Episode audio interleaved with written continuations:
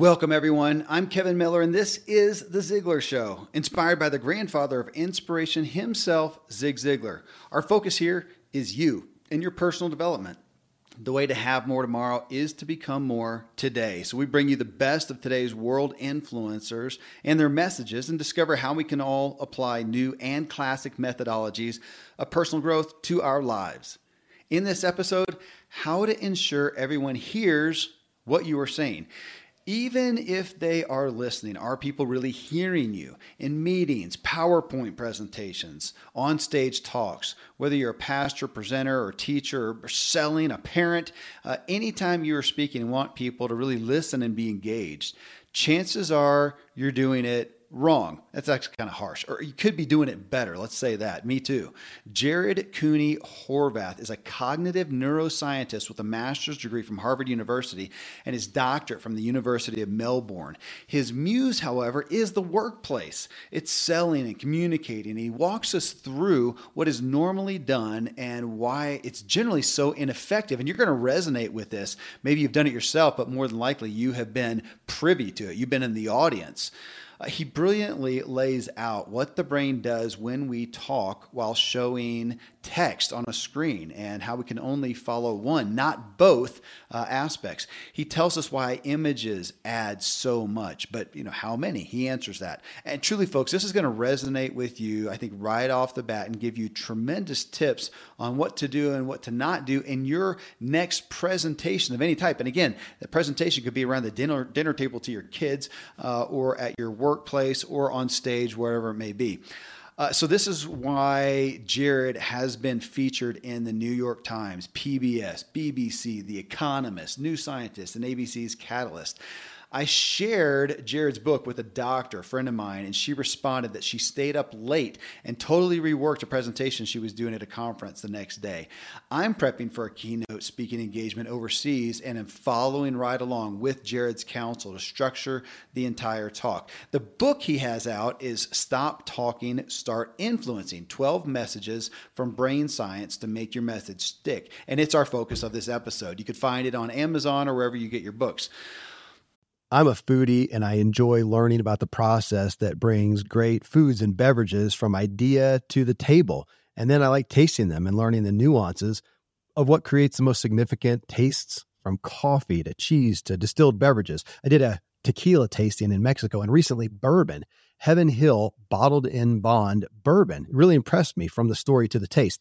I grew up in Kentucky, where horse racing and bourbon are famous, and I got introduced to Heaven Hill Bottled in Bond Bourbon. It's produced by Heaven Hill Distillery, which has been and still remains family-owned since 1935. And I'm impressed with the bourbon's ultra-rich, smooth taste. And right on the bottle, it states that this bourbon is 7 years old, which is actually 3 times longer than what's required to be certified as bottled in bond. I feel with beverages, the longer the prep, the better the taste. Being a bottled in bond product means it must pass a list of 7 requirements that set the standard for this quality bourbon. So look for it at your local store. Heaven Hill reminds you to think wisely and drink wisely. When you need mealtime inspiration, it's worth shopping Kroger, where you'll find over 30,000 mouthwatering choices that excite your inner foodie. And no matter what tasty choice you make, you'll enjoy our everyday low prices, plus extra ways to save, like digital coupons worth over $600 each week. You can also save up to $1 off per gallon at the pump with fuel points. More savings and more inspiring flavors make shopping Kroger worth it every time. Kroger, fresh for everyone. Fuel restrictions apply.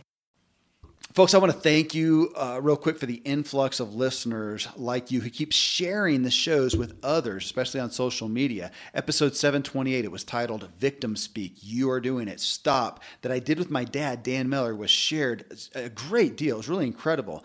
You can find the show postings to share and join our weekly conversations at my Facebook page, Agent K Miller. But just wanted to say thanks. All right, I'm going to get started with Jared right after I share some products and services I think will be of interest to so many of you.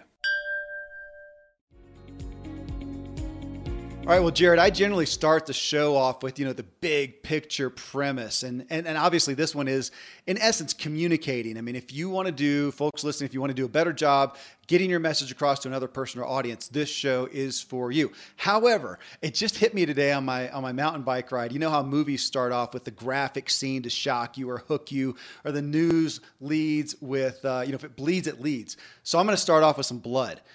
PowerPoint presentations, which is just, tangent. I know it's just such a little tangible spot. But when I read that, I thought, oh my gosh, how many of us have bled from these stupid presentations or caused somebody else unknowingly to be bleeding? So I wanted to start off right there. We're going to give you a hook, folks, and then I'm going to come to the big premise here. So tell us what we're doing wrong with PowerPoint.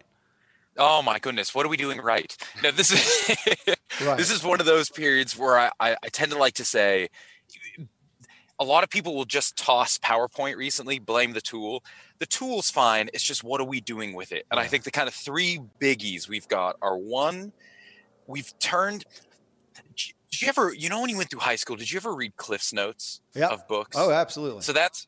I work in education. He's one of the biggest enemies yet heroes of education because the kids love him, the teachers hate him. Yeah. And the whole reason he's who he is because he just summed everything up, put it in a book. Cool, read this instead of the real thing. Right. That's what we tend to do with our PowerPoint slides is we make cliff notes of our presentations. And the audience is real smart. They know real quick that, okay, if it's important, it's on the slides. Anything I really need to know, it's on the slides. Yep. So if you've got slides that stand as a cliff notes for your presentation, for your pitch, for whatever you're doing, you've just made yourself obsolete. Yes. You've essentially just worked yourself out of the job, and you'd be better off printing it out, handing it out, and leaving than trying to talk over it. So I think kind of rule number one, less is more when it comes to PowerPoint. It's there to support, to scaffold you, but you need to maintain the crux of information. You are the one in charge. They're here to hear you, your ideas filtered through you. So kind of step one, remove as much stuff as you can. Words, words, words, get rid of them. Sad fact, human beings, it's neurologically impossible to read words while listening to somebody speak simultaneously. So if you've got words on a slide, you've just made yourself obsolete. Get rid of the words, have simple images, one per slide that reflect what it is you're trying to teach, get across, and use consistency. This is the other weird thing most people don't think about.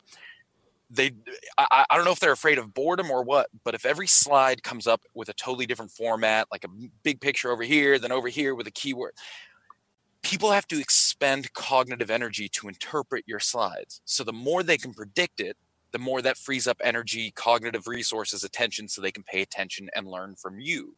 So the more consistency you have slide to slide, the more they can focus in and actually pay attention to what it is you're trying to teach them. Yeah. So I say almost no words, keyword fine, but get rid of your words, get rid of all of that dense information, one picture per slide that resonates with what you're trying to teach, and use consistency to your advantage. At the end of the day, when that PowerPoint goes black because there's a power outage, you should be able to keep going. If you have to stop because the projector went out, then you've used that tool wrong, back to the drawing board.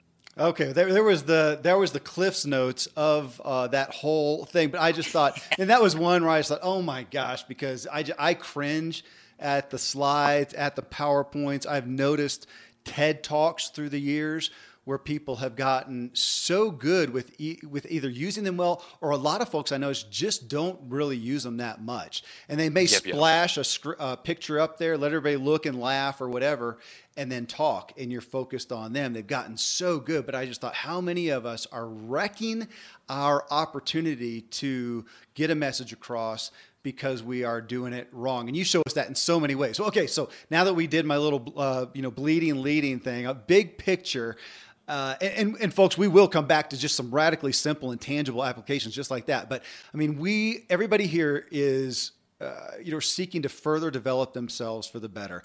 And we talk about having goals in our lives, making a plan for our work, our finances, our marriage, our parenting, whatever. And you're calling us, and this is what I love, to have knowledge and a plan for how we engage with other people. And now it's 100% tangible for the stage, which we have a lot of our audience that does that, but just as much for the boardroom, and just as much when I'm sitting at the table with my wife and kids and I'm trying to communicate a message, it's all 100% applicable. And it made me wonder, I mean, how many people, maybe even those who know the stage deal, but how many of them on the day-to-day conversations with coworkers, staff, family, whatever, really engage or have a plan for that basic day-to-day communication, for doing it well. Yeah. And I thought, well, I'll throw that to you. I mean, literally, you know, what would you guess on the average of humanity, even the aspiring humanity that actually has any really cognizance of what they're doing? I think you kind of what you were saying earlier, the people who are doing the TED Talks seem to really recognize this pattern of learning, of thinking, and how to tap into it. But beyond that, I can't imagine it's very many. So maybe we're seeing a snapshot of the few percentage that have really truly gotten it. Yeah. And now the rest of us just get to learn from that and kind of step up into it. Because it's funny, I work in the university I work at, I'm in the education department right now. So you assume of all the human beings, at least in that school, that understand how people think, how people learn, and how we then need to communicate so they can learn, it would have to be them. But my goodness, they are still the worst teachers, the worst presenters, some of the worst lab runners, because they just can't crack through. So they know the juice, they know what to do. They still just don't know how to apply it in their real life. Yeah. So it's one of those tricky spots where I think we kind of overlook it, and we hope our message will carry enough weight without the way we present it. And sooner or later, we got to realize the presentation is part of it. And I have seen folks who are good one-on-one and terrible on stage. And I've seen vice versa. Yeah. Brilliant on stage. You get them off of that, and they are the most bumbling communicators. Can't look you in the eye. It really is. Well, so, you know, I would hope that people who are in sales and who are, you know, in other professions know some basic communication skills. I mean, I grew up with Zig Ziglar and Dale Carnegie and things of the nature of, you know, in a sales presentation, when talking, just shut up. Make sure you're not the one talking the most, or mirror their body language and how that, you know, impacts people. But still, that's such a minimal piece. And what I hear you talking about in the book, that's a shallow aspect of understanding, or maybe that's the letter of the law, but we're not getting the spirit of communication overall. And I honestly wondered, where did you get, what brought you to that vocational, you know, focal point? So I love exactly what you're saying. I grew up as a teacher originally. So of course, when you're teaching, the entire premise of your career is you need to get people to engage with, fall in love with, and listen to, embody what you're trying to give them.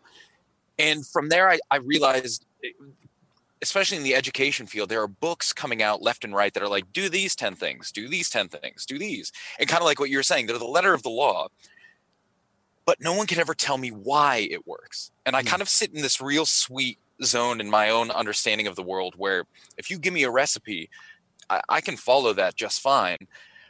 But I really don't know what it is I'm doing. So if it fails, I can't tell you why. I can't adapt it. I can't tweak it to a context. I don't know why it's working, why it's not. I'm just following rules. Cool. But if you can give me the why does mirroring somebody's body language work? What's physically going on? What's the mechanism? Now I can take ownership of that and make it my own. Right. So I figured out when I was teaching, I was getting all these kind of rule sets and strategies and tips, and no one could tell me what was going on. So I figured I'm going to have to go figure that out myself. So what was meant to be kind of a quick jaunt back into academia has now been 14 years of neuroscience and psychology and all the science of learning, science of thinking, and pulling out these kind of principles of why, these nuggets of learning and thinking, so that I could go back to teachers, to students, to parents and say, here's why these things work. Right. And now that you know the why, you can make it your own. You don't have to just follow my rules. You don't have to take my word for it. You can take ownership of it. You can feel it. And there's that weight to it. And I think you notice it yourself. If somebody says do X, cool. We're typically happy to do it. But once somebody says, because here's why. Yeah. The reason you're sick is because you have this bug. The reason you're coughing is because you have this going on in your brain. Right. And people go, oh, and it gives you some more weight And now people are more willing to play with it, to take ownership of it. And so there's where I come in. Is I still spend most of my time in schools working with teachers and students, but in the last couple of years, I've now started to go out past that to start to say, okay, in a broader world, does all this stuff still make sense? And turns out it still looks like it does. Turns out it sure as heck does. I mean, this is... Well, you talk about that we are all influencers. There's Zig Ziglar personified when he says we're all in sales, we're all influencing. And you also use the word persuasion. And I kind of jumped on that because I know the word often has negative baggage with it. But I don't believe it should. Obviously, we can use any of this for bad. You know, we can be a con artist. We can manipulate, whatever. I'm not trying to do that with my family. I'm not trying to do that with my audience. I am trying to find ways to get a point across so that they get it, and hopefully it will persuade to a better, a better decision, a better lifestyle design, whatever. So I like that term. And again, whether it's talking to my kids, employees, coworkers, managers, bosses, whatever, prospects, we need to be able to do this. And yet, you also say there's so much confusing and conflicting information floating around about this topic. So I wanted to throw that at you and ask you, tell us what are some of the highlight things that we've been told, whether we're sales professionals or whether we're just, trying to learn how to communicate, that are going awry. I think one of the big kind of swing points right now that have been going on in like the last kind of 10 years, maybe, is this passion, this love with data. Human beings just in kind of around the world, people seem to be in love with this concept of evidence and data. And can you prove it to me? And I mean, granted, I'm in science, so I get the appeal, but my gosh, data and evidence have nothing to do with getting people inspired and intrigued and wanting to learn something. It turns out at the end of the day, I can prove to you with numbers exactly what I need you to do.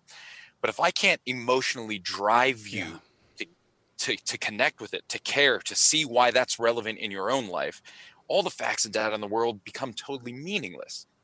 So I think one of the big swing points, especially now, go back to education, that we're coming to in education is kind of this stepping away from the let's try and cram as much new ideas as we can in you and swing back to this kind of what we'll call an intrinsic motivation. Right. Why can I get you to fall in love with this topic? How is it that I can get you to recognize that something like math, something like science, something like morality is even worth considering in your life? And how do we do that? It's almost purely through narrative.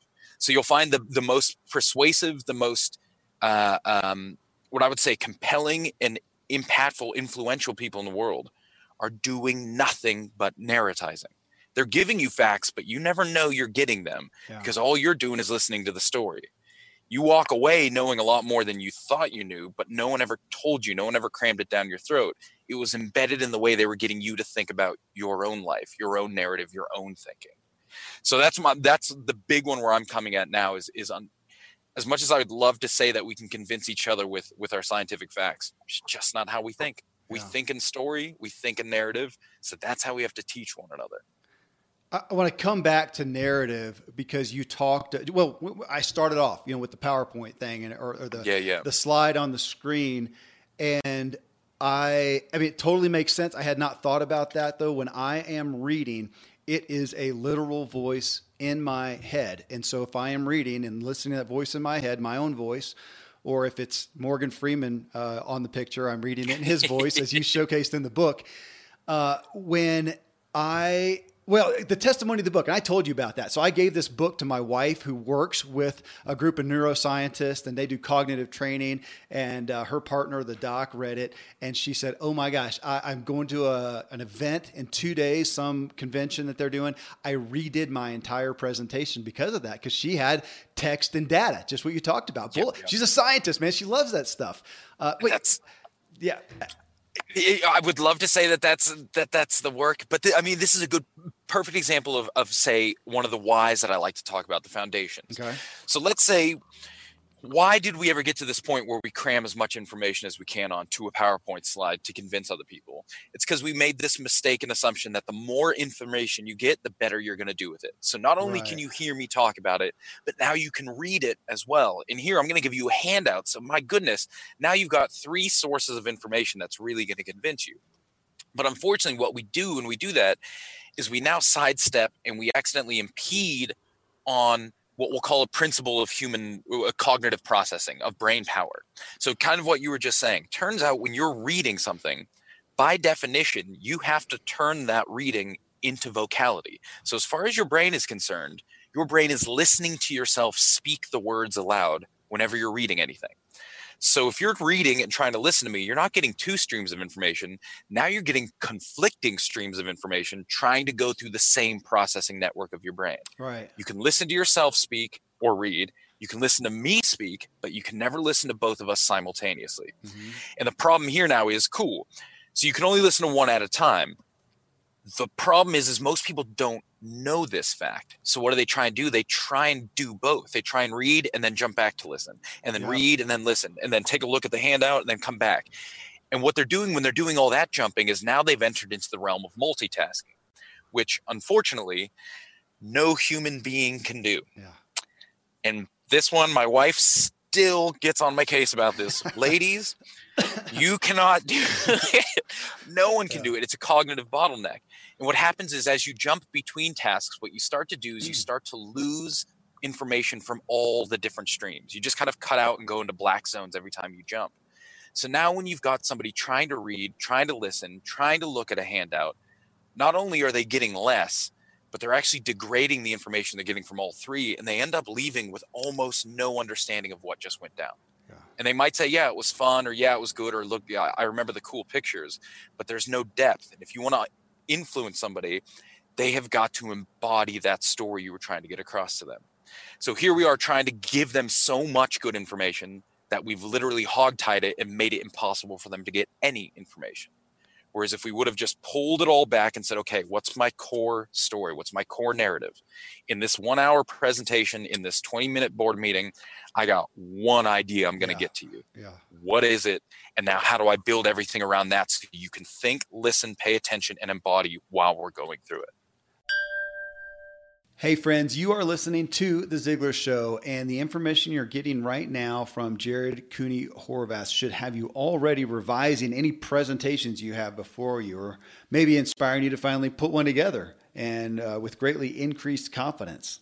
Well, next, as we talk, I confess how I struggle with this issue of only being able to listen to one voice while trying to organically craft the very episode we're recording here. While he's talking, I'm taking notes on a question that I want to ask or a topic to pursue, and I can't continue hearing him while I type. So it brings this challenge to a head. It's interesting as we dig into that, which we will right after I share some great products and services with you. Most of today, you will be indoors, likely your home or your office. I am as well. Even with my treks out into the woods, I spend a lot of time inside.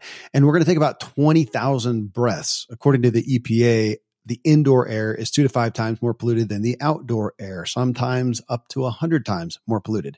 At my studio, we have heat being forced through old ducts. I walk on carpet full of years of junk. No idea what's floating in the air that I'm taking constant gulps of. The solution is an air purifier, and Air Doctor is just the best. Air Doctor filters out 99.99% of dangerous contaminants and allergens such as pollen, pet dander, dust mites, mold, bacteria, viruses. They do it so your lungs don't have to. Air Doctor comes with a 30-day money-back guarantee, so if you don't love it, just send it back for a refund minus shipping. Go to airdoctorpro.com and use promo code Kevin, and depending on the model, you'll receive up to 39% off or up to $300 off. Exclusive to podcast customers, you will also receive a free 3-year warranty on any unit, which is an additional $84 value. So to get this special offer, go to airdoctorpro.com. Use promo code Kevin, airdoctorpro.com, promo code Kevin. Thankfully, the days of building a business website, then having this massive endeavor to integrate an online store are gone. Today, Shopify has fixed all that. I had one business where we actually built the entire website on Shopify's platform. So whether you're just starting out or you're selling $1 million of product already, Shopify is just the industry leader. It works the same for physical products or online and digital, and Shopify is just hands down the best out there. Most importantly, Shopify helps you turn browsers into buyers with the internet's best converting checkout. It's 36% better on average compared to other leading commerce platforms. Getting people to buy is not that hard, at least to the buying point, but getting them to actually give their payment info is, and Shopify is king in that department. They also have top-tier customer service, which I think is critical. You can sign up for a $1 per month trial period at shopify.com/Kevin. That's all lowercase. Go to shopify.com/Kevin to grow your business no matter what stage you're in. Shopify.com/Kevin. Your brain needs support, and new Ollie Brainy Chews are a delightful way to take care of your cognitive health. Made with scientifically backed ingredients like Thai ginger, L-theanine, and caffeine, Brainy Chews support healthy brain function and help you find your focus, stay chill, or get energized. Be kind to your mind and get these nootropic chews at Ollie.com. That's OLLY.com. These statements have not been evaluated by the Food and Drug Administration. This product is not intended to diagnose, treat, cure, or prevent any disease. Well, we're doing a test in this right now because it's funny. I hadn't thought about this stuff till, so we're doing the show right here, and I craft out kind of the questions that I have and the way I want it to go. But yeah. I will hear you say something. I'll hear whoever I'm talking with say something. I'll go, oh my gosh, I want to talk. I want to ask this. I want to go this direction.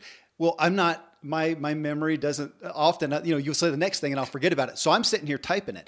So I can take little blips and type out the question while you're still talking. Yeah. And I'm not multitasking, as you say. I'm, what'd you say? Switch. What's the term? Task switching. Task switching. I'm doing that. And I can come back and not lose myself. So I get the question right down and come back and be with you. I can't, however, have listened to what you're saying, it said, and formulate the next question. So now I got to listen.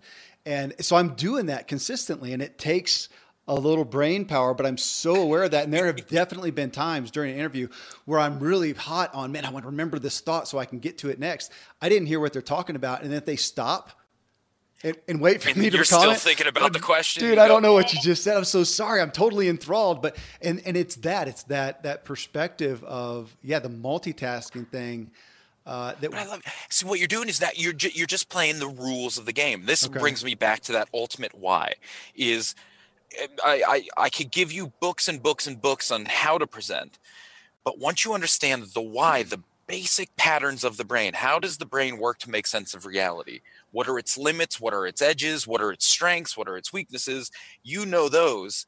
Now you can start to play them yourself. And so as much as I like to talk about using these concepts for influence, they make the same sense for when it comes to learning. So think about it. Originally, I'm a teacher. So what do? I'm more interested in my kids learning than I am about my teaching most of the time.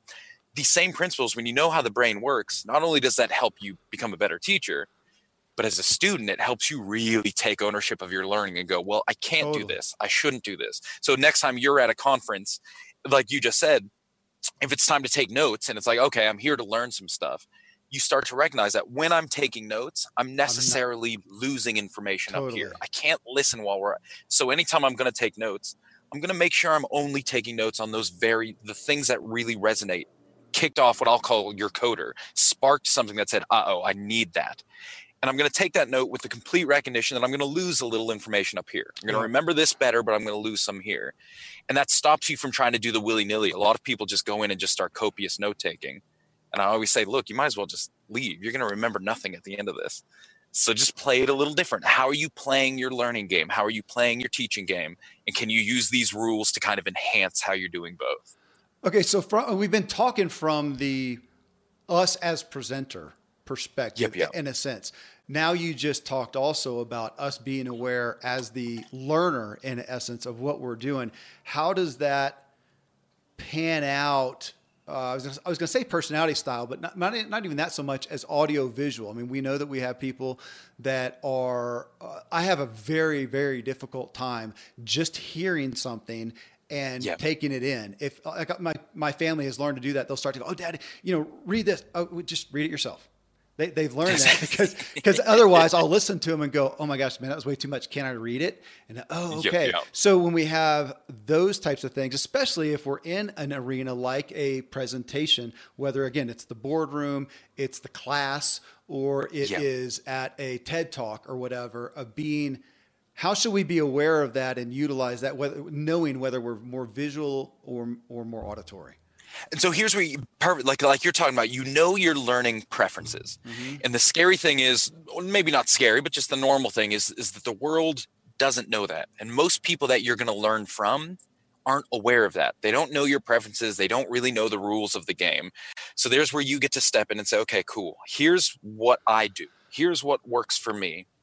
Now, how do I build my own network or my own process? So no matter where I'm at, I can apply that. So like you did with your family, you know, if anyone's got anything interesting for you, they got to print it out, hand it to you, give you 10 minutes, and then you're going to come back and discuss it with them.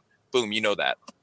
Maybe at a board meeting, you won't have that opportunity. Right. So what do you get to do? You get to say, what I'm going to do is I'm going to set up my recorder, or I'm going to take pictures, or I'm going to video this. Now, while I'm here, I'm just going to sit and listen. But the idea is going to be that afterwards, I'm going to go back and rewatch this 10 minutes. And that's when I'm really going to get my juice. Right. So during the actual presentation, it might not be about deep learning for me because they're going to be going way too fast. So during the actual lesson, maybe what I'll do is just take my 2 or 3 notes, or I'll wait for the 3 big things to hit me. And then afterwards, I'll go do my deep learning with my recorded material. It's just cool. You just got to play the game according to how you've got to do it.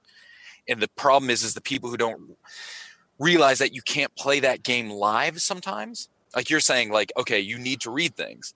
Well, if somebody gives me a handout while they're teaching, I technically can't read it while they're still teaching and understand both. I can get up and leave. Right. And now I get to make my decision as a learner. Okay, it's more important for me to get up and leave and read than it is to stay and listen and read later. But these are the decisions then you get to make. Right. And just recognize that the world isn't going to cater to it, unfortunately. So the more you know about how you learn, cool. Just run that show, make that work for you. I'm same as you. So one of the biggest learning principles, and it's one of the biggest teaching principles, influence principles too, is this concept of error. So believe it or not, and we're going to get a little deep here. So bear with me. We don't live in the present moment. For instance, right now, you're not actually listening to me. Right now, you're about 1 to 2 seconds in front of me, simply predicting the words that are about to come out of my mouth.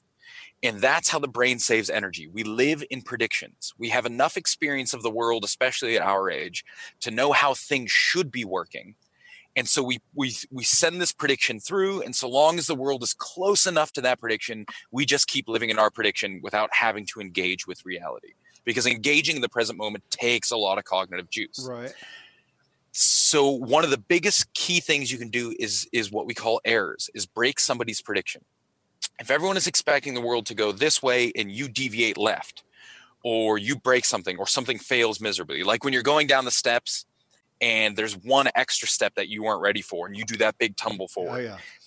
In that moment, you don't have a choice. Your coder goes live, your brain zips into the present moment. And in this moment, you will never learn better, easier, faster. Just because every time you screw up, the brain automatically primes itself to say, update, update, update. I don't want to make that mistake again in the future. So here's where we start to say, okay, now we can play errors against one another. How can I get, as a teacher, as a learner, as a teacher, how can I get my students or the people I'm trying to understand me, how can I break their prediction? How can I get them to screw up to get them into this mode of learning? But as a student now, when I'm in my learning mode, if I know I'm going to sit here for an hour and, like you said, I can't actually do my deep learning, how can I wait for those error moments? How can I wait for those feelings of, oh, my prediction just failed. Ooh, that visceral bump. And then know that, cool, this is the one thing I need to know right now. Whatever just broke my prediction, that's the one key bit of information I need. Right. And then start to embody, what do I need to do over the next 24 hours to play with that? So go back to mine. Now we're talking about kind of learning styles, preferences. Mine is I know the only time I'm really going to learn something is if I break one of my old predictions. If I think the world should be one thing and somebody says, nope, it's actually this way. And then I also know it takes me about 24 hours to take that in and apply that. Okay. So my wife and I used to, whenever we had a disagreement, we used to get, as spouses do, you'd get into kind of your debate, your shouting debate for a while where it's like, no, I'm right. No, I'm right. And then we stopped doing that about 6 years ago. And I finally asked her a couple, maybe last year, I said, why do you notice we don't debate anymore? And she goes, no, because I figured out how you learn. She said, what I do is when I give you a disagreement, when I disagree with something, all I have to do is tell you once. That triggers off your error alarm. And then I just wait for 24 hours. I don't convince you. I don't say anything because I know you'll go away. You'll think about it tonight. You'll meditate over it in the morning. You'll come back tomorrow and you'll tell me why I was right. You'll come back and say, no. And she just learned that that's how I, and that is very true. That's where I learned that, oh, that is my big pattern, is in the moment of learning there's a discrepancy. I fight hard. But 24 hours later, once I get a chance to actually go home, meditate, think, do my own processes with it, then I can come back and say, no, I can see why that's right. But in the moment, I'll never hear it because I'm so gung-ho on protecting my own prediction of the world. No, here's how the world is supposed to work, that I can't take it in that quickly. I just need my own time. So now that's where I've built my own system where when I'm learning during class, but I do most of my learning at home that night when I go back over my notes, do my recall sessions, and then really meditate over those things that bothered me and go, okay, why did that bother me? How does that break my prediction? Update. Now I'm ready to go forward. So does that? It's kind of a long. No, I got a new business idea. Okay, everybody listening, for $1,000 per hour, Jared will meet with you and your wife and figure out how you tick. And now in your next conflict, you can both nail it, right? Okay, so my first question was, do you know your wife's? Do you know hers now? So she's got yours. So my wife, I've learned that she's just pretty much right most of the time. Okay, that makes that easier. No prediction needed. That's just a statement. All right. No, she's sweet like me. She's really easy to read. She's really good at learning. She's kind of like you. Watching you reminds me of her, in that you know when she's listening, you know when she's trying, but then when she gets to a saturation point where no more learning is going to occur, you just see her face go totally blank. And that's when you just know, look, anything I say from here on out is going to be totally dead to this woman. It's because she's just hit overload point. And so I've gotten real good at just recognizing her overload. And at that point, I just go, cool, you know what? Don't worry about it. We'll come back to it tomorrow. It's all good. I am like you, by the way, and I'll have my wife listen to this show. Okay, that aspect of prediction of errors and going one way and then changing it. So Michael Jr. is a comedian who I interviewed, and folks, if you haven't heard it, it was show 510. And he literally talked about that as part of his presentation. It wasn't on being a comic, but he'll talk about that as part of his routine because he'll take you one way and then turn. He'll say, you see what I did there? I was going one way and I went another. He said it's classic comedy is to hook people. But on prediction. So I get that if you're doing a presentation, you're doing a comedy skit, you're doing a performance. But now you mentioned this earlier as far as the the PowerPoint slide, and I'm going to take it to websites and things like of that nature, or you talk about it in your book because you deviate from the standard format to make a point. But in those areas, so in one arena, and I'm going to ask you to flesh it out, in one arena, the prediction and making an error in it is beneficial. In others, you're saying you don't want to do that. You don't want to take a book and write it in a different way. And I learned that in a very hard lesson a long time ago with websites. And I thought, man, everybody's doing their website the same way. We're going to do it different. And it was a huge failure because people came there and they didn't know where the heck anything was. Nothing that they expected was like it was. We confused them and they're gone. Give us the balance or the reconciliation of those. So you always got to know, okay, I think advertising, websites and advertising are the two best spots to kind of see this game in action. Yeah. You just got to know what it is you're trying to get from your audience in that moment. So the idea being, okay, right now we're doing deep learning, in which case like we're going deeply into one topic, or I really need you to know all of this. Cool. I'm not trying to break your prediction. I'm trying to give it to you in the easiest way possible so you can stick with me, free up as much of this as possible. So go back to PowerPoint. Use consistency on each slide because that frees you up to listen to me. So if I'm giving you more and more and more and more ideas, congratulations, I need you here. So I'm not trying to break your prediction. I'm not trying to shock you over here. When I need your attention, that's when I need to break your prediction. If I feel I'm losing you, if I feel someone's not paying attention, or we're just bleeding away, the audience is starting to kind of zone out, that's when you do a big prediction break. Come in and change something up. And in that moment, you'll jolt them up. And then they go, what the heck just happened? Cool, let me teach you about that. And now we do 10 minutes of consistency where I can teach you why that error happened, what mistake just happened, why I did that to you. Right. So when you're going deep into learning, there's where if you just keep breaking predictions, people, so go back to the website. This might be an easier example. A website, what you've just done is you've broken maybe 10 different predictions at once without any way of solving each prediction as you break it. Got it. So the layout's different, the buttons are different, the sounds are different. I don't even know where to start reconciling all this. What do? I go away. Yeah.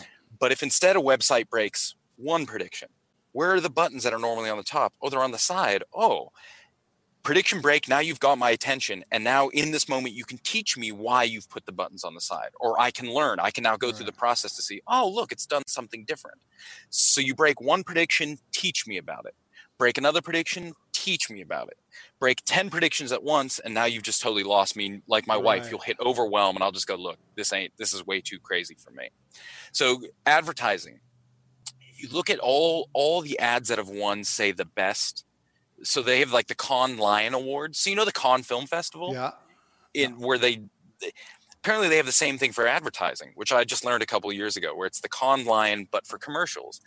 The ones that consistently win are the ones that break one prediction.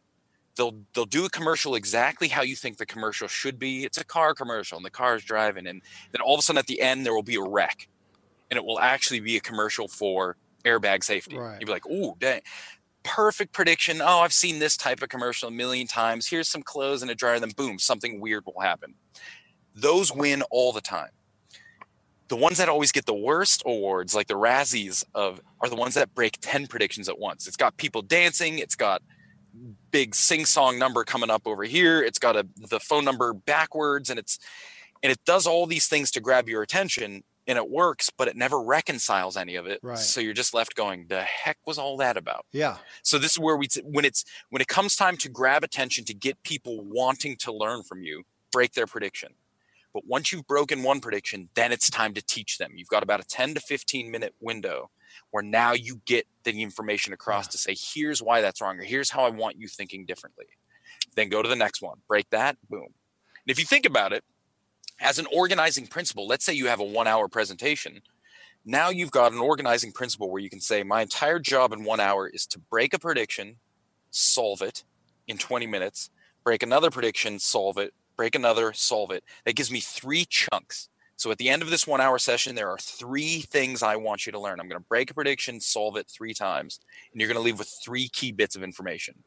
And all of a sudden, all those graphs and charts and the millions of data points you're trying to get across, they largely become meaningless because now we have our narrative. There's three major things. I'm going to break it. I'm going to fix it. I'm going to break it. I'm going to fix it. I'm going to break it. I'm going to fix it. And when people leave, they're going to remember those three massive things as opposed to the 50 million things you tried to cram in there.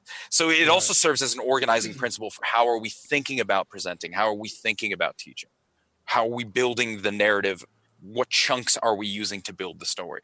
Well, and you know, I have, unless somebody else has read the book that's listening, I have a leg up here because I went through and studied the book. I'm getting the spirit here. A couple things have come to mind. You know, one is on the messaging. Well, you know, I want to speak. We have so many people who are coach, consultants, speakers, salespeople, yada, yada. And, you know, to them, I mean, you've given us some big chunks of relevant information, but it brings me back even to the best speakers. And you said something to this effect earlier. The best speakers that I know, they have their signature speech, and that's generally what they do. And you hear them do it now. You hear them doing it 5 years. You hear them doing it again. And we need that. We don't need new information. We need to hear that over and over. It reminds me of Seth Godin, who famously talked about listening to Zig Ziglar's See You at the Top 70 plus times and how it changed his life. And yet I think as creators, We want more information, which is so tempting, which you talked about. We want to put all this. I'm that guy, man. If it's important, I can write a novel about it. And you're saying, oh, you chill out, man. Come back to this. But back to the spirit of this, which we're trying to get the gist of. I'm getting it. All right. So I'm thinking out loud here. I love it. Throw it out. Well, because, even the learning styles of, if I want to go maybe do some sightseeing and do a cross-country trip. Or I live in Colorado, man. You drive through here and it's the mountains and the glory, and you'll be inspired and whatnot. But if I want to think on an idea, that is not where I want to be. I want to drive through Kansas where it's dead up flat. I don't have to use any cognitive ability. It's one of those things where you've been driving 30 minutes ago. Oh my gosh, I have no cognizance of where I just drove. But I just got some of the best thinking done in my life.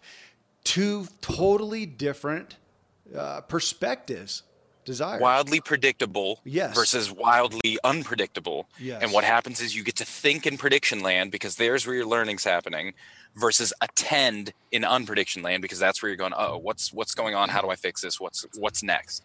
Ooh, I love that. I'm enamored though, just with, if I am presenting, if I am talking, and even if I'm writing, which I hadn't really thought about in the context of just writing, that if I go too long with just predictive narrative, as you said, I'm probably going to bore people. And yet, if I come and blow them away, your analogy of the ads, I sometimes have watched the Super Bowl just to see the ads, just to see what's happening in pop culture. I had my kids watch it. I said, guys, this is a lesson in pop culture. And some of the ads were so outlandish, we could not remember who the company was the next day. And yet it was... broke all your predictions for all the wrong reasons. And you go, that was a weird commercial. Right. I didn't learn anything. I didn't fix anything. It was just weird. But then remember 2 years ago, when the Tide ads were coming on during the Super Bowl, okay, when it would look like just a regular commercial for, say, steak, and then that dude would come on and say, it's a Tide ad, and everyone would have clean clothes, and they just kept doing it. Best example of a prediction break. They just had a commercial that looked like a beer commercial. There's some horses with a buggy in the fields, and then the camera would pan over, and it'd just be the same guy standing there, and you go, this is a Tide ad. Boom, and it just kept... It was one prediction break again and again and again, to the point where I think that one won the Cannes line for best ad that year. Uh-huh. Because by the end of the Super Bowl, every time you saw a commercial, you were thinking, is this another Tide ad? Is this another Tide ad? It got you doing the work. And now all of a sudden you recognize, by breaking my prediction, you just built a new one, which is every commercial is a Tide commercial. Thanks for giving me this new idea. And it's weird. It comes up now. It's been years, and I'll still be watching a commercial on TV and think to myself, is this a Tide commercial? Did not conceive of that. Built a whole new... So this is what I like, too. So go back now. When you break somebody's prediction, like I said, what happens is the brain, the body goes into learn mode. You will never learn faster, easier, better than you will in that moment after a prediction's been broken. Right. Which is our sweet spot now as influencers, as teachers, is if I can break your prediction, I've got myself 10 to 15 minutes to help you build a brand new prediction. This is, I'll never find an easier moment to slot some new ideas, some new thinking into you than then. And that's what the Tide ad did. Break a prediction, Tide, break a prediction, Tide, break a prediction, Tide, to the point where my new prediction is everything must be Tide. Dang it. I don't want that as my prediction, but that is my new baseline prediction. Game of Thrones, if you ever watched that, did you watch it? I haven't. I'm one of the only people on planet who hasn't. Well, anyone who's listening to this will know. Tell them. They started, I won't give you the big secret, but season 1, episode 9, if you've watched the show, you know exactly what I'm talking about right now. They did the biggest prediction break I've ever seen on TV. We're setting up a perfect show here. There's dragons, boop. They break your prediction. And then they did it again in season 2. Then they did it again in season 3. And it got to the point where the new prediction was, when are they going to do this thing? And I'm not, in case you haven't seen it, you don't know what I'm talking about. But the reason why the last 2 seasons were so disappointing to people was because they didn't live up to that prediction anymore. We were expecting this to happen, and then they went back to the old prediction, which is just knights and fairies and dragons and whoop-de-doo. It's like, no, you guys built a whole new narrative. A whole new way of understanding how stories can work. Stick with it. Go with it. You just helped me build a new prediction of how the world can work. And then they reverted back and they stopped doing it themselves. And it was like, and that's why the audience just got angry with them. They broke our prediction. They built a whole new prediction, a whole new system in us. And then they stopped playing with that new system. And it was embarrassing. It was such a lesson. So is this literally, as you look at movies, which I love the context of that. I'm a fan of Donald Miller. He talks about in his book, A Million Miles and a Thousand Years, as he was studying, and he's making a commentary on life, but he's saying, what makes a good story? What makes a good life? And he goes back to movies and he comes out with this formula that he was taught by, some of the greats in the movie industry. It's about a character, a good movie about a character who wants something and overcomes conflict to get it. And he makes some really funny analogies of, can you imagine a story where, somebody came along, they wanted something, and the next day they got it. Well, who cares? Woo! Yeah. But yours here, I see this as a part of what are the ones we love, man, like kind of back to Michael Jr. talking about the comedy routine when it goes a different direction, we're blown away. And then, then they reconcile that, if I can use it, if that's the correct word. I mean, they reconcile that they help you understand it. Oh my gosh, your mind is blown. Another day is here and you're ready for it. What to wear? Check. Breakfast, lunch, and dinner? Check. Planning for what's next and how to save for it? That's where Bank of America can help. For your financial to-dos, Bank of America has experts ready to help get you closer to your goals. Get started at one of our local financial centers or 24/7 in our mobile banking app. Find a location near you at bankofamerica.com/talktous. What would you like the power to do? Mobile banking requires downloading the app and is only available for select devices. Message and data rates may apply. Bank of America NA, member FDIC. Okay, all right. It's so much to take in. Then you have a new prediction about how the world should work. Right. And all of a sudden now you can play in this new world, which is what one of the best things of being a teacher, of being an influencer is once I can get this new prediction in you, then I can build on that. Yeah. Now, so long as I keep playing in that prediction, I can keep adding new things to that work. And I can keep blowing your mind again and again and just bringing you further and further. But like you said, so long as I don't lose the original learning. Yeah. So if I only listen to it once, and you break my prediction once, and that's all I've ever seen of it, I'll probably go back to my old prediction. So I've got to just keep building on those prediction breaks. And like the great speakers, don't be afraid to come back to the same points again and again and again. If you take a master's program with me over at uni, I always say the first week we do what's called, I say, get your mind right. And we learn about the basics of how does the brain, the most basic foundation of how the brain makes sense of reality. How does the brain process the world? And I say this might sound, and it's mind-boggling because it's different than most people assume. Go back to this idea of predictions. It's that, is we tend to say to assume that the world comes in our senses, triggers off the brain, and that's kind of how reality works. And now we know that that's just not the case. At any one time, the brain is using its experiences, its memories, its prediction, its understanding to build predictions and send signals back to change how we taste, see, feel, hear things. Right. The story is driving our perception, not vice versa. And I bring that up in the first week of uni, and I say, now you're going to get sick of this, but everything we do from here on out is going to build back on this. And there's not a week that goes by that whatever we're learning, if we're learning about memory, if we're learning about attention networks, if we're learning about the learning trajectory, if we're learning about recall, everything at some point I will throw back to that very first lesson. And I'll say, now remember the top-down processing, remember our stories, remember our narrative. How does this relate to that? I break their prediction, I build a new prediction, and then I keep repeating that prediction as I build new things on top of it throughout. And by the end of uni, you have a whole new way of understanding the world because you heard the same things maybe 50 times, but each time I just added the next little brick on top of it. And now you've got a whole new prediction.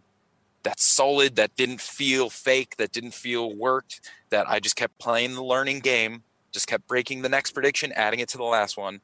And ladies and gentlemen, we have ourselves a new way of seeing the world. A new way of seeing the world. And I want to come back to, ultimately, what is the takeaway? Everybody listening, myself included, we've had times, whether it's with family, with kids, with students, with employees, with coworkers, with whoever, with an audience, that we are trying to communicate. We have something that we truly believe has value. We truly believe can help someone and give them a solution to a problem or a solution to a desire. And we communicate and we come away frustrated with why did they not get it? Why did I not get a standing ovation for that message? Or why did my kid obviously lose interest, 2 seconds in? Or why, or here's the common parental thing. Why am I repeating myself? Haven't we talked about this? Well, obviously you've talked about it and it has not been heard. You did a poor job. And that's what, honestly, Jared, it was just, I felt like it's such a the book, you did such a masterful job. I'm going to have to go study it. And I say that in a good way. It's like getting an MBA in communication. But this is my job. It's as going back to what you said, we're all influencers. What Zig said, we're all in sales. This is everybody's job. And yet how often, when have we been intentional in understanding what makes people listen, what makes people learn? You just mentioned, recall. And this is towards the end of your book, maybe the second to last chapter or so of saying, okay, what, and I thought about just, we homeschool our kids, and you have them do this and then you have them review, which you talk about, which is a shallow aspect of it. We need them to recall that. And I thought about, again, how are we missing it? In our everyday teaching, we want to bestow. I'm going to put this in an altruistic word, bestow something, and we're failing at it because we have not learned how to do it. That's what you are giving us here. And then it goes back to the very beginning where it's just a set of rules. It's a set of mechanisms. The way we all think, no one has a special brain. We all have different brains, but no one has a magical brain. So the underlying rules of the brain are the same for everyone. We all learn the same. We all have different preferences. We all have different styles, fine. But the underlying learning process is the same for everyone. Yeah. Once you learn those rules, then you can just start playing those rules, gaming those rules in everything you do. And so go to something like recall, right? And P.S., I was going to say, talking about all this prediction stuff, now you've noticed, go back to the book, you'll notice the first section of every chapter. So each chapter has one idea. Yeah. The first section of each chapter is a prediction break. Uh-huh. Yeah. I'll either give you a story that ends totally wonkily, and I'll say, now we're going to come back to that at the end. I'll solve it in there some point. Or I'll give you a quiz that won't make sense to you, or I'll make you do something. And then I don't tell you right away why I did that. I want to tell you, I almost got frustrated a couple of times. I'm like skipping ahead going, what is the answer to this stupid thing? Because it's bothering the heck out of me. I literally did that a couple of times. I skipped ahead and go, I'm going to figure out what she did or what happened here or why did I miss those 5 questions? What do you mean? We have, how many senses do we have? I know this answer and you're telling me I'm wrong? Okay. Anyways, yeah. So now you get it. What I'm doing is breaking your prediction at the beginning of the chapter, feeding in information, and then we come back and we've built a new prediction. Cool. So go now to recall. When it comes to, say, memory, we've always thought, okay, what leads to a deep lasting memory? And there are a number of important things. So emotion can help. Narrative can definitely help. Repetition can definitely help. But it turns out, what's the underlying secret? Because there's tons of emotional things or unemotional things that I don't remember or that I do. I've gotten in tons of emotional fights that I couldn't tell you about now. Right. I've had first kisses that I really couldn't tell you about. Those had to be emotional. They're gone. I've had totally unemotional things like the Tide ad. There's no emotion there, but I remember it. Yeah. So what's the big nug? What's the secret? And it turns out the big secret to memory, took us a while to figure it out, was it has everything to do with what you said, recall, accessing a memory. Every time you pull a memory out, that memory becomes deeper, stronger, better. It's not about how it goes in, keep shoving it in. It's about how are you taking it out and using it. The more I can get you to think about something, the deeper that memory goes. Right. The more I can get you. So now as teachers, what we do, this is why, think back to when you were a student, we always have, say, jigsaws where you have to teach the student next to you, or you have to help the class before you do something, or you now have to present. What we're doing is we're getting you to yank that information out because that helps you understand it better. Right. So when it comes to now learning, teaching, and influence, if you've got a 1 hour prezzo, fine. You can embed some recall in that, but then the big question comes, what have you built into that over the next couple days, people are forced to pull that information back up? What can you do? I don't know if that means sending out emails in the next couple days or embedding things in the next couple weeks, anything that forces the people to pull that information out. that's when it gets deep. So if you think the best example of this was McDonald's, was it the late 70s, early 80s, 2 all beef patties, special sauce, lettuce, cheese, pickles, onions on a sesame seed bun. Yeah.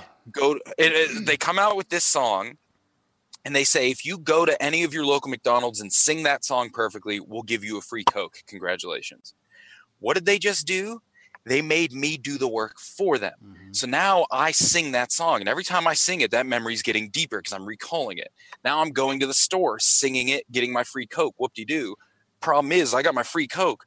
20 years later, I still remember that song. Yeah. Why? Because I recalled it. Mm-hmm. And that's, so what are we doing to help people pull that information out? And that's what's really going to make it stick over the next couple of days, weeks. It's a sad fact. I was thinking about when you're talking about your kids and how we have to repeat all the time. Sad fact of memory is we forget 80% of everything we learn every day. Yeah. It's just because in order to build a memory, you have to do what's called consolidation. You have to lock that memory down into your brain. That process happens when you sleep. Unfortunately, we don't sleep near enough to lock everything down in a day. So we just tend to ditch about 80% of things.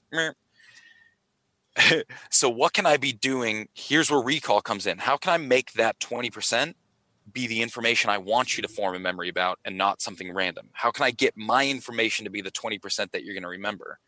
Recall. If I get you to do something with it, if I force you to pull it up over the next couple of days, now you consolidate it every night. And all of a sudden, when you think back to my presentation, the one key bit you remember is this one idea I had you sing 50 times. Yeah. Is this one thing you had to write about? Is this one thing you had to draw a picture about? And I did that on purpose. I did that because I wanted you pulling that information out because that's the one memory I want you to have. So you're gaming the system. You know how it works. You play the rules and all of a sudden people are remembering things you want them to and not the flippant stuff. Well, and you just spoke to, I mean, here I am in the, personal development industry, publishing multiple podcasts per week. And yet with the realization that most of us, all of us, would be better off to cut all of our intake probably by about 9/10 and study and recall and learn, because we're letting so much, as you said, 80% or more just go in and out and in and out. And I am, Jared, man, I am blown away at my own propensity to hear, understand, and comprehend some of the most brilliant, intelligent information ever. And then a week later, if not a day, nothing changed.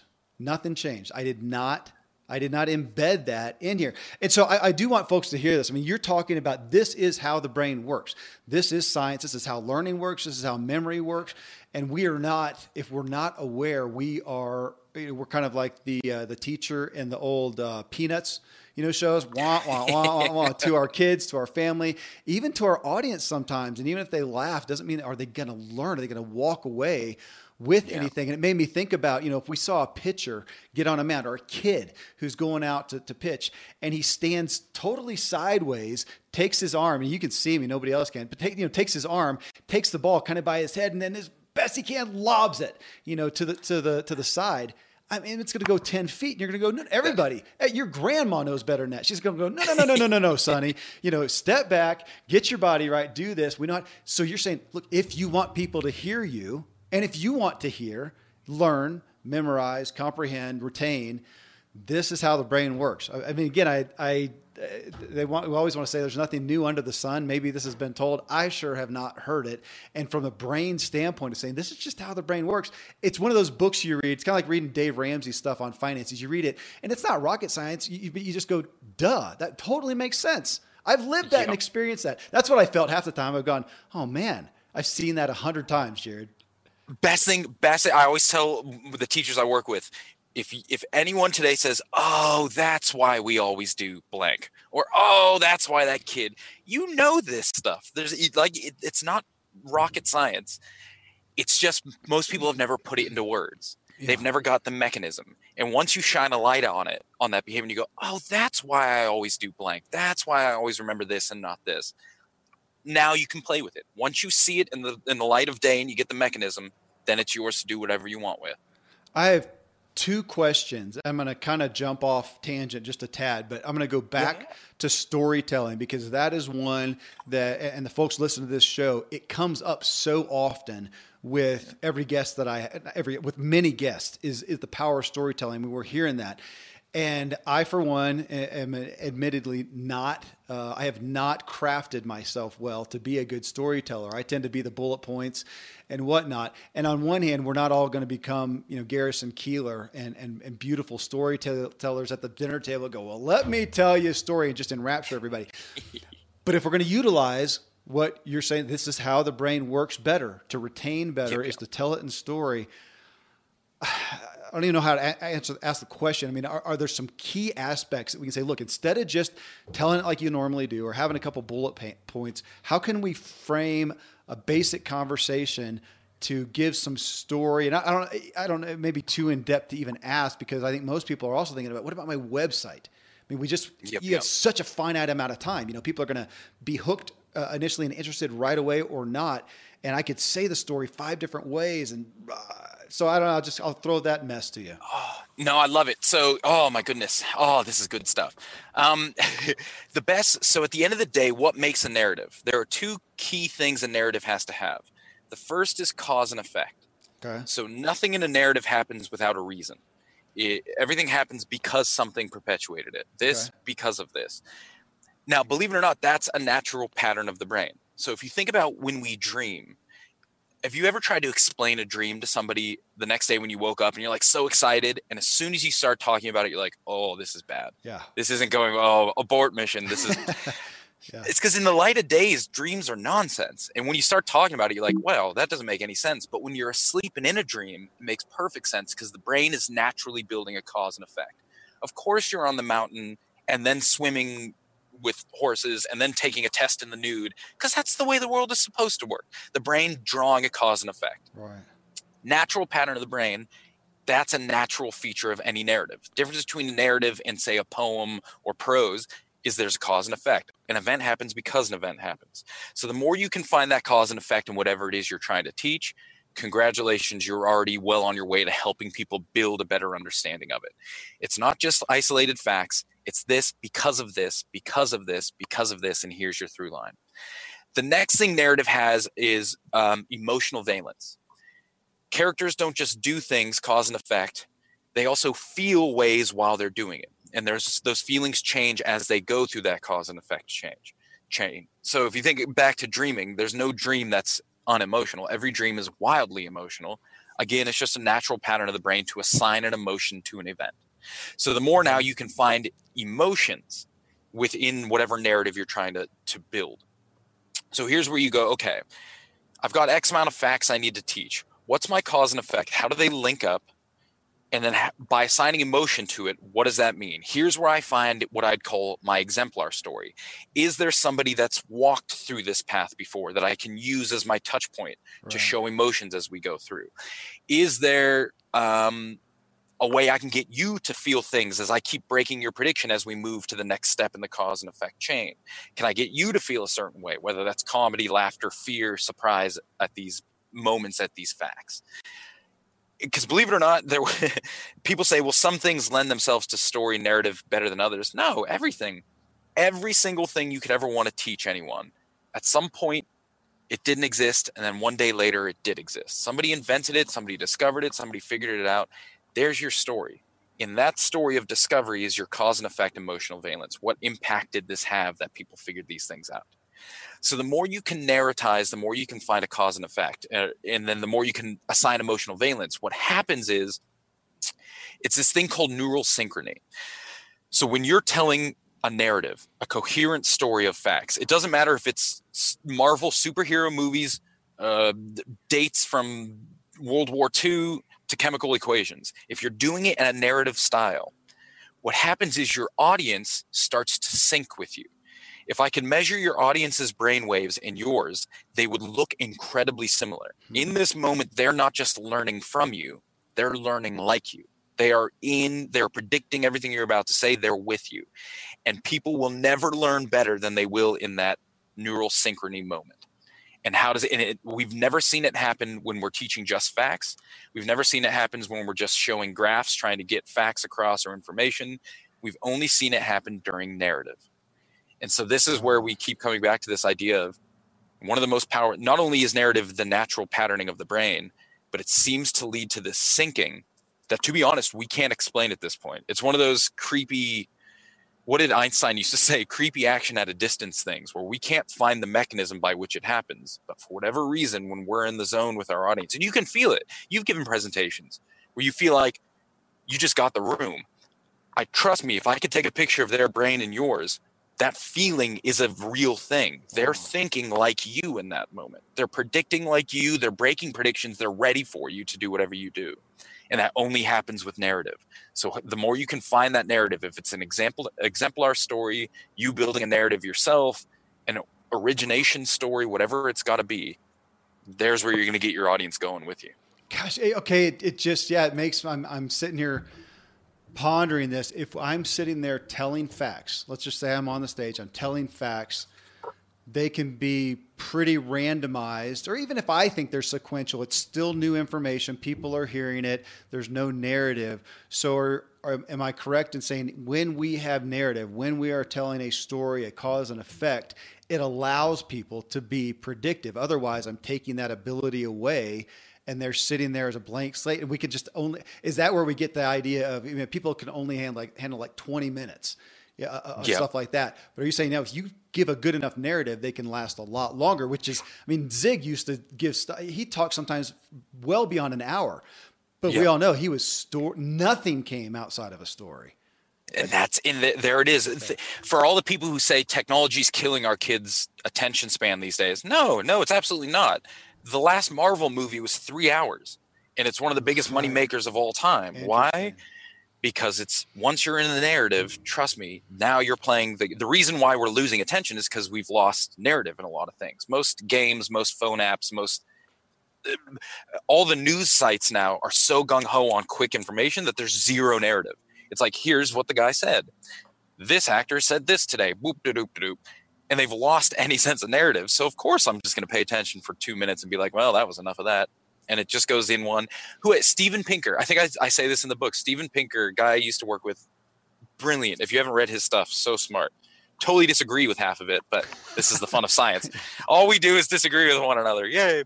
But he says isolated facts in the brain are like websites on the internet without links. They're essentially useless. They might as well not exist. If you can't narratize it, tie it into a story, they're going nowhere. They're going in the brain, they're going out the brain because they're pointless to people.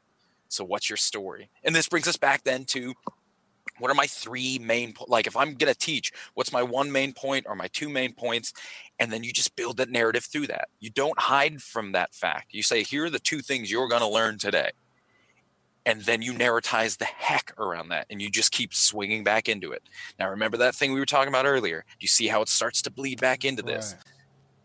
And so it's again, it may be easier said than done, but I don't know. I always feel like right now we're just having a conversation, but I feel like if I got to sit down and think about any of these topics, I could find that narrative pretty quick. It'd take me some work, but I could find a narrative in anything and then use that to teach it. Well, easier said than done regardless, even for somebody like me, where I literally have to take, like you said, here are the points that I want to get across. Here's the primary points on the website, in the book, in the article, in the show that I want to keep coming back to and that I want people to engage with, to digest. Yeah.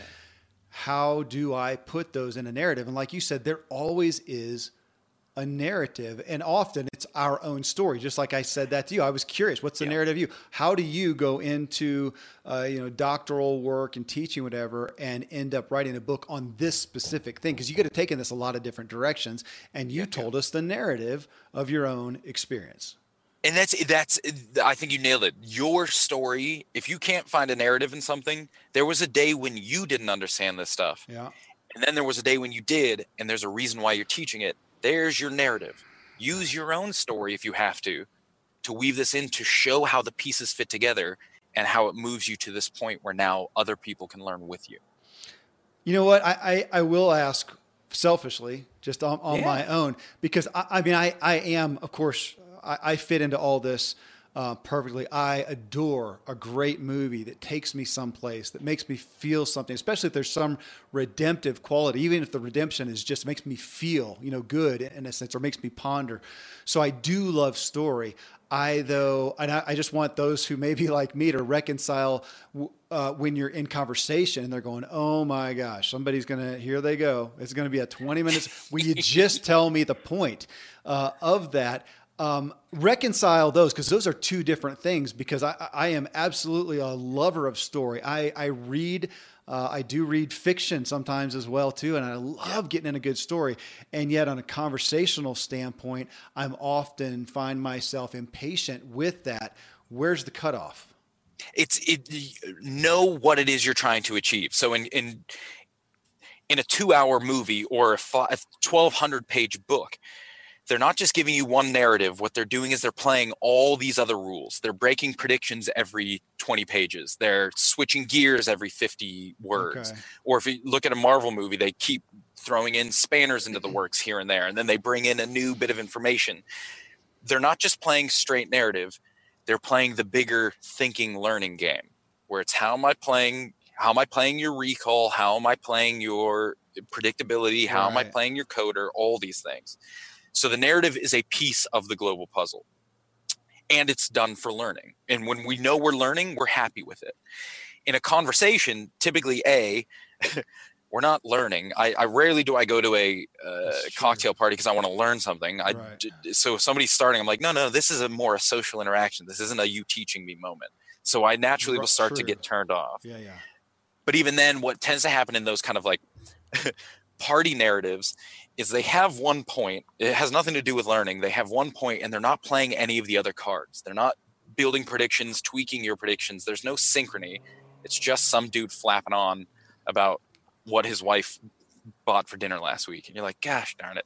Well, I'm thinking here, and you're always saying it's also just interest, because when I go to listen to you, I'm going because I want this information. So I'm enraptured with that. When my kid comes up to tell me about, that's the meme you see with parents, tell you about their video game or something like that. Oh my gosh, please kill me. And I've gotten to the point now we're going, look, buddy, I love you. I have no idea what you're talking about. Just, tell your brothers or something like that. So that makes a big difference in there. But yes, story. We keep hearing that and hearing that and hearing that. That's another thing, just like communication overall, that are we engaging with it? And I hear it's coming around. I don't see the changes coming around as much, though we're back to the Super Bowl ads and stuff.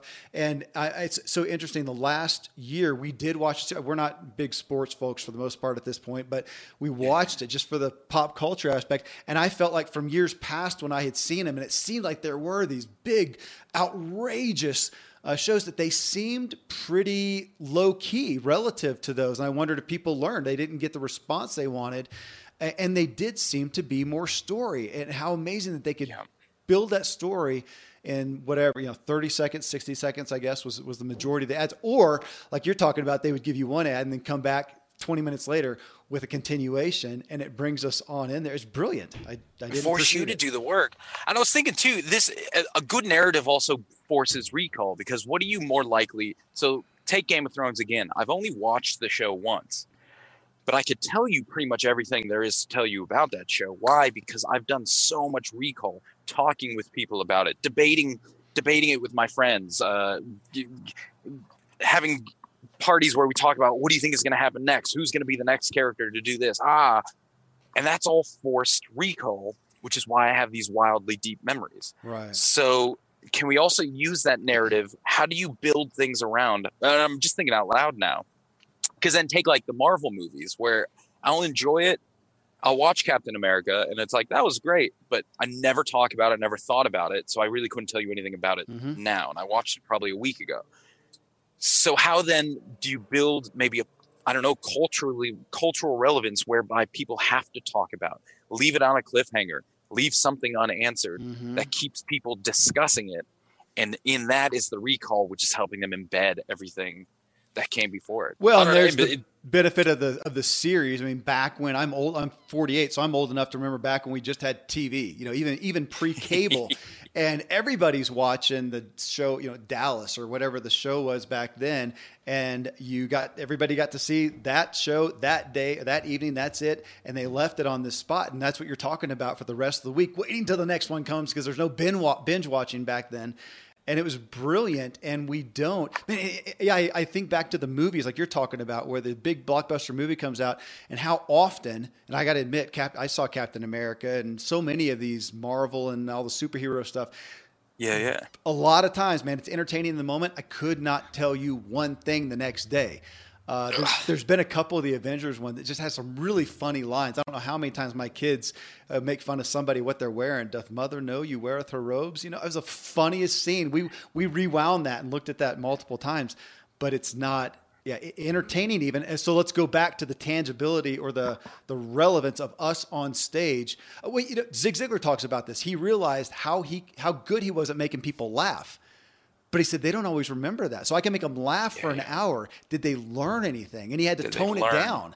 And I think he used the laughter as maybe an emotional hook, you know, to kind of wake them up, get them there, and then go on to the next thing. And he often started his talks with kind of a funny story, though. It would make a point, and then he would talk about that for the next, 15, 20 minutes, and then he'd have another story.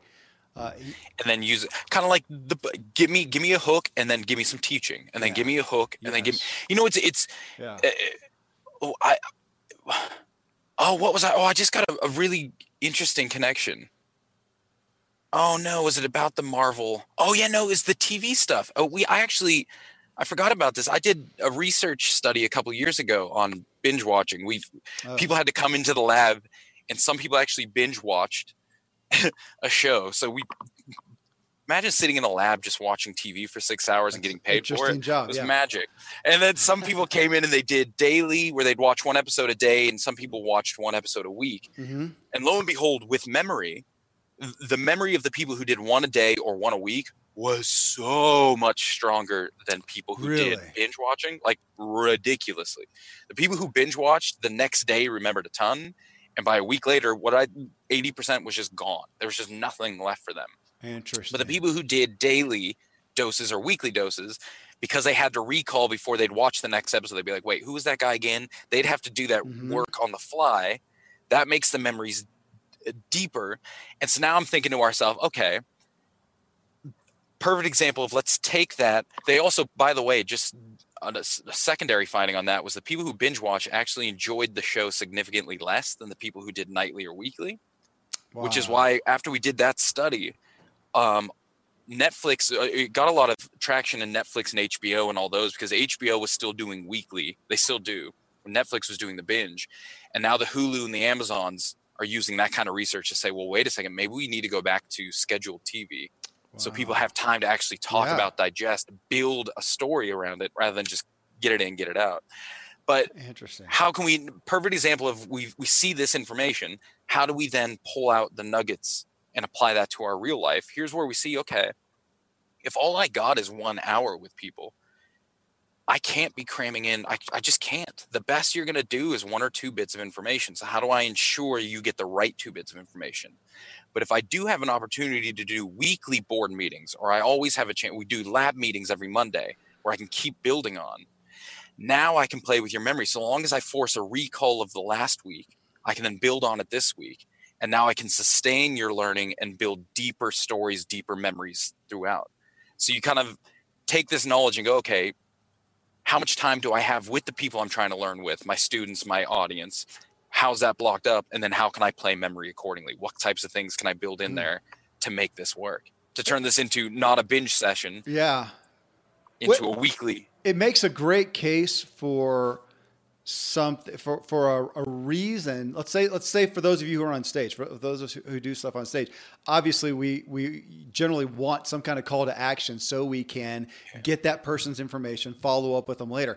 How great would this be, a message on stage to say, well, according to Dr. Jared Horvath, you're not going to retain this stuff. We're going to help you. Give us your email address, and we're not going to pump you full of promos, but we're going to give you the highlights that will bring this back to you over and then over. Start building recall into it. What I've been doing recently is, if I get to do one session with teachers, 2 days later, I'll send them a short video where I'm like you just said, rehashing the top bits. Yep. Here we go. Yep. 5 days after that, I then send them another thing where it's just a picture of the top five bits, and they have to recall as much as they can about each of it. Wow. Here are your five major topics. What do you remember from each? Do that. A week later, do the same. Congratulations. Watch as their memory starts to soar, because now we've built in repetition and recall. We didn't just keep putting it back in. We made them do something with it. Pull it out, teach it to somebody else, draw a picture, send it back to us. And there's a reason for us doing it. Believe it or not, I actually, anytime I have to talk at a conference, it sounds flippant, but I'll say, here's a graph of what you're going to remember from this conference over the next week. Wow. And it just drops, and it goes, we can all pretend it's not going to be the case, but sorry, that's the case. So how are we going to get the best out of what we're about to do? Okay. Well, for everybody, so for your own good, for your recall, first, go get the book, Stop Talking, Start Influencing, right now. But this is as we all know, this is one to listen to again. You may be listening in your car, or you're working out or whatever, but this is a great one to sit down with pen and paper and get these highlights out. Man, I could talk about this for 2 hours. You know what? I'll have to say right now, I'm looking at the timeline. We've been talking for an hour 15. It's been years since I've gone that long, but I couldn't find a place to stop it. And I still have stuff here. You know what? Get the book, folks. Listen to this again. Maybe we'll, well, as folks know, we'll do more of this with you, Jim. I love it. And thank you for all yours. We got a lot more to do. All right. Thanks for bringing this to us. And again, just the book was just brilliant. Thanks for the way that you did it. And I'm excited. You've given me, as always, I get to be the chief student. So thank you. Yeah. No, thank you for having me on. This was great. Wow. I mean, this is just some of the most actionable advice that we've had on the show. I've already given away my copies of Jared's book and ordered more. Again, it's called Stop Talking, Start Influencing, 12 Messages from Brain Science to Make Your Message Stick, which you can find on Amazon or wherever you buy your books. Coming up in episode 732, the very real pride and shame of our character. This is interesting, folks. In the episode, I play a clip from Zig Ziglar on the power of words, the words we speak with and about other people.